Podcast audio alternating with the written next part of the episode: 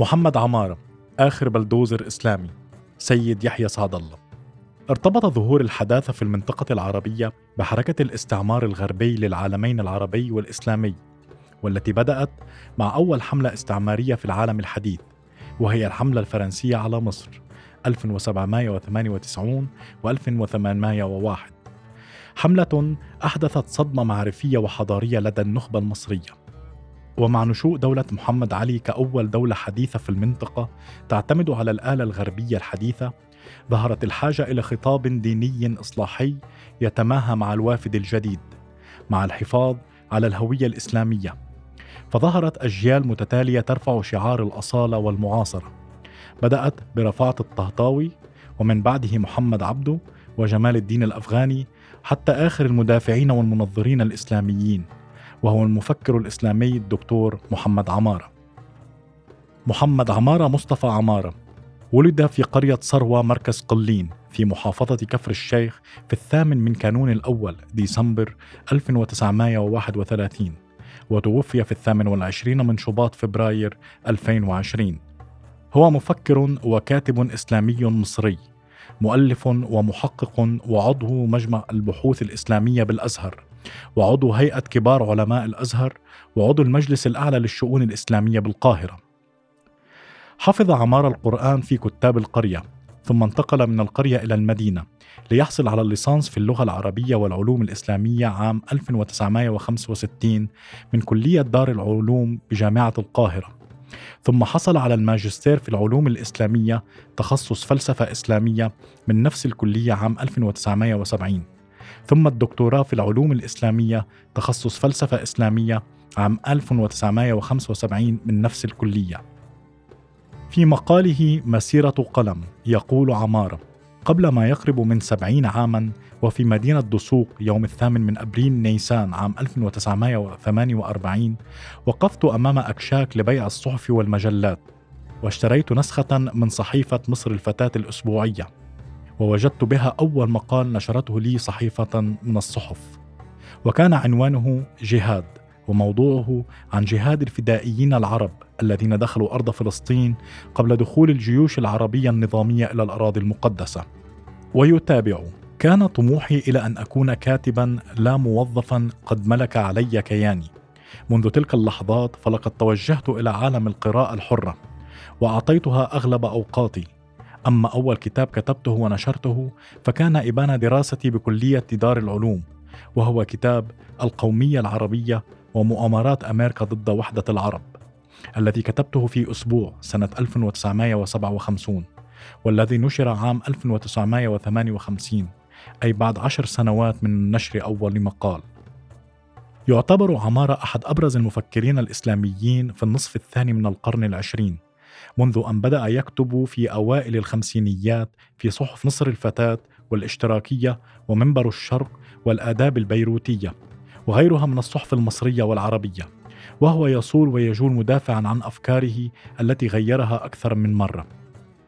في مسيرة عمارة ككاتب ومفكر إسلامي مر بثلاث مراحل مختلفة من أقصى اليسار إلى أقصى اليمين فقد بدأ ماركسيا ثم انتقل إلى الاعتزال ومنه إلى الدفاع عن السلفية. يعتقد الباحث والكاتب المصري ومدير وحدة البحوث في مركز دال للدراسات والأبحاث بالقاهرة سامح إسماعيل أن التحولات الفكرية التي مر بها العمارة تعكس نوعا من الارتباك المعرفي والانتهازية في شخصيته.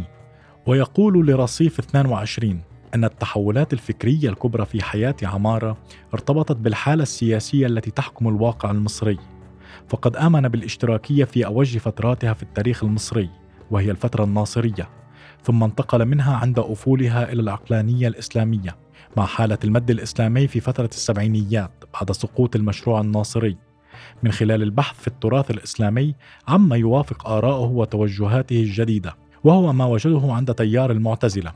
فكتب مسلمون ثوار والمعتزلة ومشكلة الحرية الإنسانية ومنه إلى السلفية التيمية في أواخر أيامه ويضيف إسماعيل أن عمارة حاول مغازلة التيار الإسلامي الصاعد من خلال عدة محاور معرفية واجتماعية.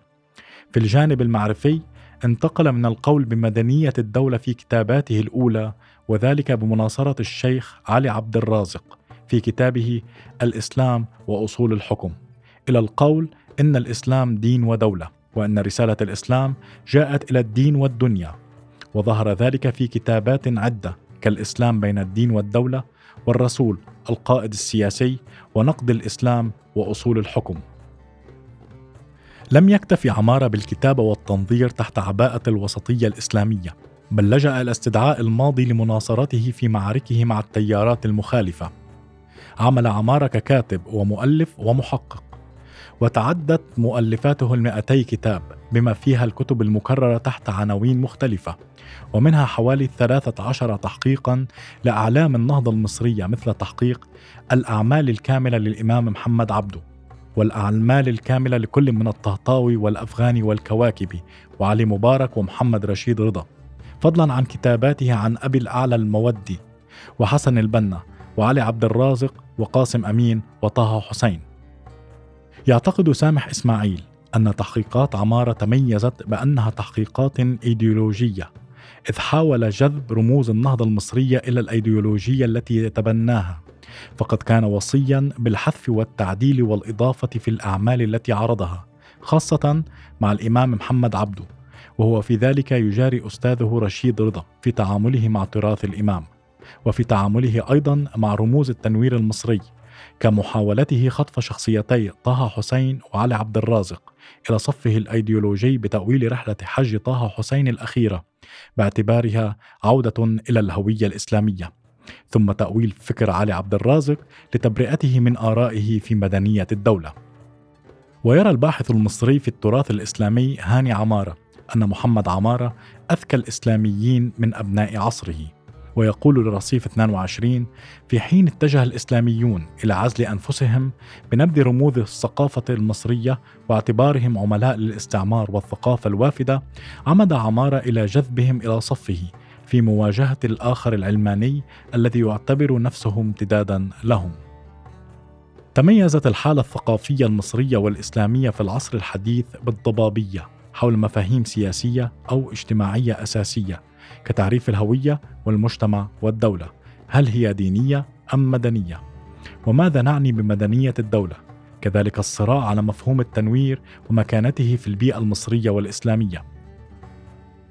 في إطار موقفه العام الرافض للغرب السياسي والثقافي، رفض عمارة مفهوم التنوير الغربي، والذي يعني باختصار حرية الفرد في تحديد مصيره، ووضع عمارة في مقابله مفهوم التنوير الإسلامي. يفرق محمد عمارة في كتابه الإسلام بين التنوير والتزوير بين التنوير الغربي والتنوير الإسلامي باعتبار أن التنوير الغربي هو تنوير علماني يستبدل العقل بالدين ويقيم القطيعة مع التراث بينما التنوير الإسلامي هو تنوير مستمد من القرآن وأنوار الرسول.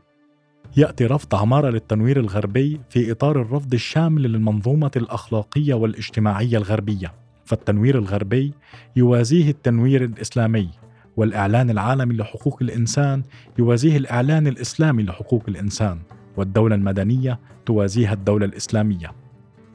ورغم رفض عماره للمفاهيم والمضامين الغربية فقد نادى بالحرية في عدد من كتاباته باعتبارها ضرورة إنسانية وفريضة إلهية إذ يرى أن مفهوم الحرية هو من المفاهيم الأساسية في الإسلام.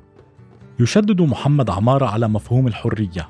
ففي كتابه الإسلام وحقوق الإنسان يقول الحرية في الإسلام ضرورة إنسانية واجبة وفريضة واجبة. بغيرها لن تتحقق حياة الإنسان كإنسان فهي واجبة لتحقيق وصيانة الحياة التي هي واجبة بل ومقدسة إذ ما لا يتم الواجب إلا به فهو واجب كما استقر عليه الرأي عند مفكري الإسلام. لكنه خالف ذلك في أول اختبار عملي. يرى هاني عمارة أن مقولات محمد عمارة والإسلاميين عن الحرية والديمقراطية والتعددية ما هي إلا أفخاخ ينصبها الإسلاميون لحيازة قبول اجتماعي يمكنهم من الظهور في المجال العام. وتنفجر هذه الأفخاخ مع أول احتكاك بينهم وبين المخالفين. فمع منادات عمارة بضرورة الحرية الفكرية توجه بسؤال أثناء مناظرته مع المفكر الراحل نصر حامد أبو زيد لماذا لم ينطق بالشهادة أثناء محاكمته على آرائه؟ وهذا يعتبر نسفا لكل مقولات محمد عمارة عن الحرية. يتابع هاني عمارة. كذلك أثناء المناظرة الشهيرة في معرض القاهرة الدولي للكتاب عام 1992 كان محمد عمارة أحد أعضاء الفريق الذي كفر فيه الشيخ محمد الغزالي الكاتب الراحل فرج فودة. وأباح دمه وهو ما حصل إذ اغتيل فودة أمام مكتبه بعدها بأيام. يعتقد هاني عمارة أن مشكلة محمد عمارة ليست مع العلمانيين فقط وإنما مع كل من يختلف معهم علمانيين أو مسيحيين أو حتى مسلمين لكنهم شيعة المذهب أو متصوفة. ويرجع ذلك إلى مشكلة في بنية الفقه التقليدي الذي يرفض التعددية. بكل أشكالها فلا أحزاب ولا معارضة ولا عقائد مختلفة وإنما حاكم ورعية. أحدث محمد عمارة بتحولاته الفكرية من الاشتراكية إلى التيار الإسلامي وما قام به من كتابات ولقاءات ومناظرات زخما معرفيا لدى الإسلاميين حول مفاهيم الدولة والعلمانية والتنوير والتعددية السياسية. وظهر عمارة كمنظر وداعية يحمل رؤية إسلامية تسعى إلى الانتشار في المجال العام. تميز عمارة كمتحدث ضبق يجيد الكلام. ويسعى إلى النيل من خصومه ومناظريه وهو ما أظهره كبطل لدى الجمهور.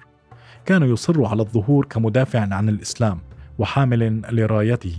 حتى لو أتى ذلك عن طريق خطاب شعبوي يعتمد على المقولات الخطابية والمغالطات المنطقية والهجوم على الآخر ونعته بالعمالة للمستعمر أو اتهامه بإبطان الكفر وإظهار الإسلام.